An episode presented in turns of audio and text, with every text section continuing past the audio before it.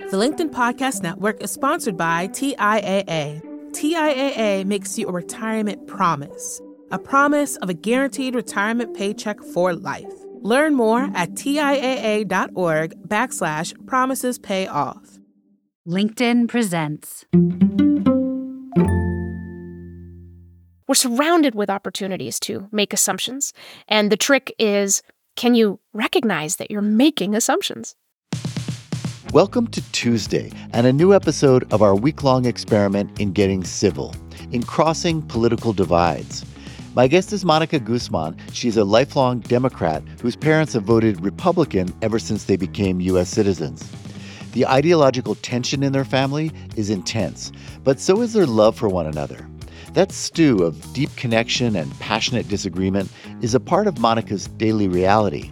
And in her new book, I Never Thought of It That Way, she shares insights on how we can all pull back from the brink of the metaphoric or literal civil war that we sometimes seem to be headed for. The first step in this process is curiosity. We need to get curious about each other with each other.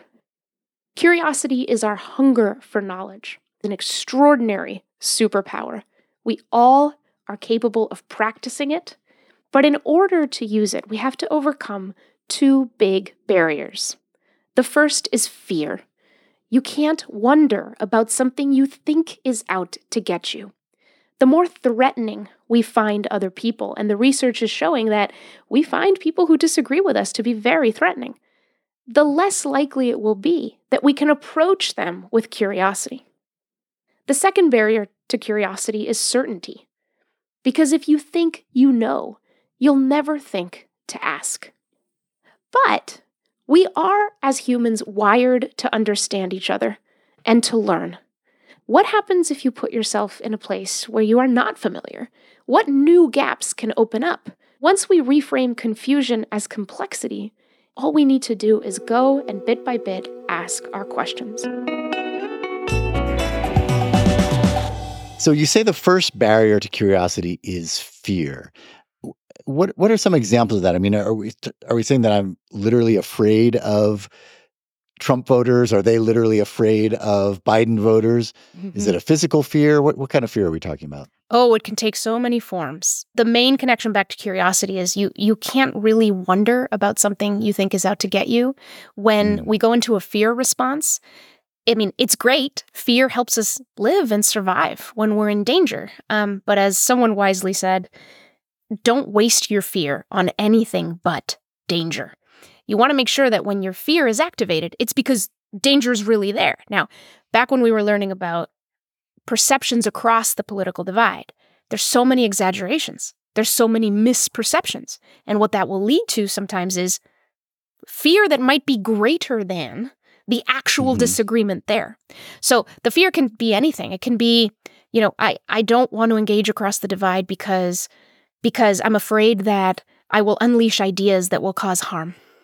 Um, I'm afraid to cross the divide because I believe that people who believe that thing think I shouldn't exist or want me dead or just flat out do not respect me as a person. Um, I remember one Republican, you know, that I that I talked to, you know, saying that about liberals, like they don't even think I'm human. It could be fear of, gosh, if I talk to this other person, what will my side think? Mm. Will they excommunicate yeah. me? Yeah, will, will, I'll get canceled. There will be social right. opprobrium for yes. even engaging with this idea. And then there's the more basic things about, will I be misunderstood? Will this other person think mm-hmm. ill of me? And maybe this is a person I have a relationship with. What if I come off wrong? What if I say the wrong thing? What if, yeah. you know? So it's fear yeah, of the other person, the other ideas, and the climate that we're in.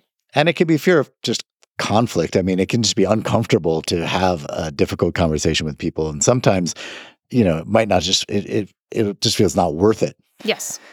And then you say the second barrier to curiosity is certainty.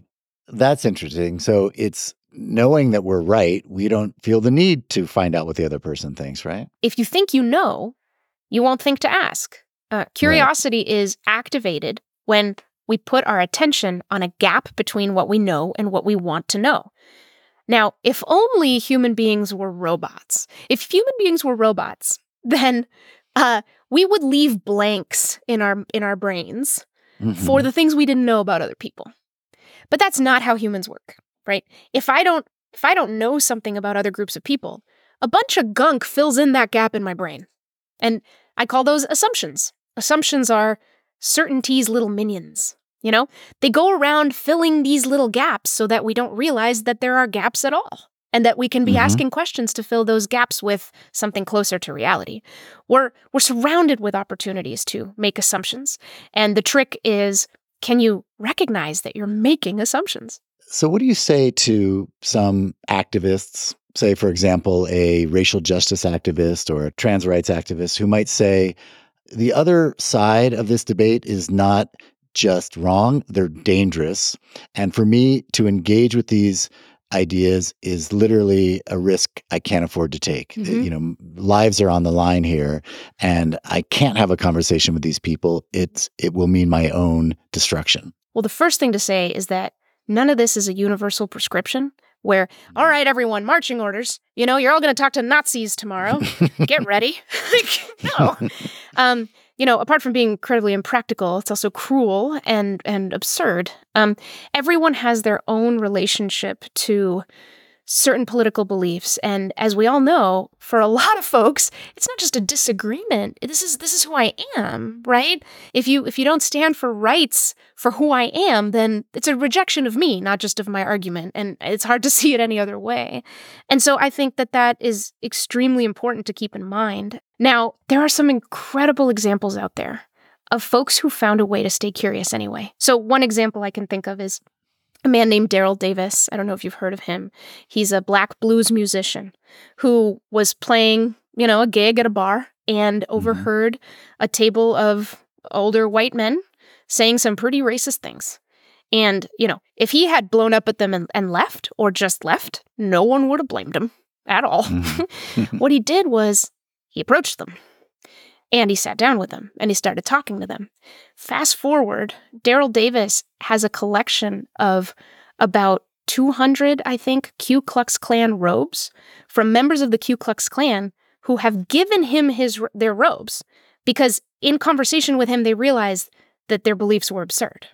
Wow. So, can we all be Daryl Davis? No, we cannot. But this is the question that he asked that Mhm. gave him the capacity to stay curious, even around ideas that are tr- truly deviant and, and quite quite off.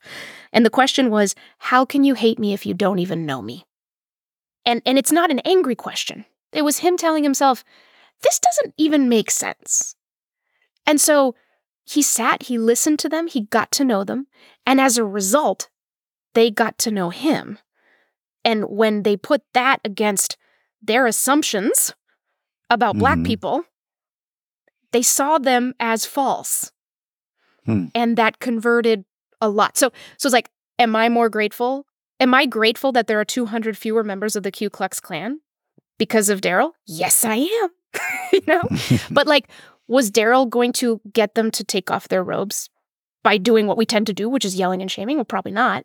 But he Mhm. was probably going to take himself out of a risky situation. He was going to not be part of that. So he he took on a lot of risk, a gargantuan amount of risk, and it had a real impact.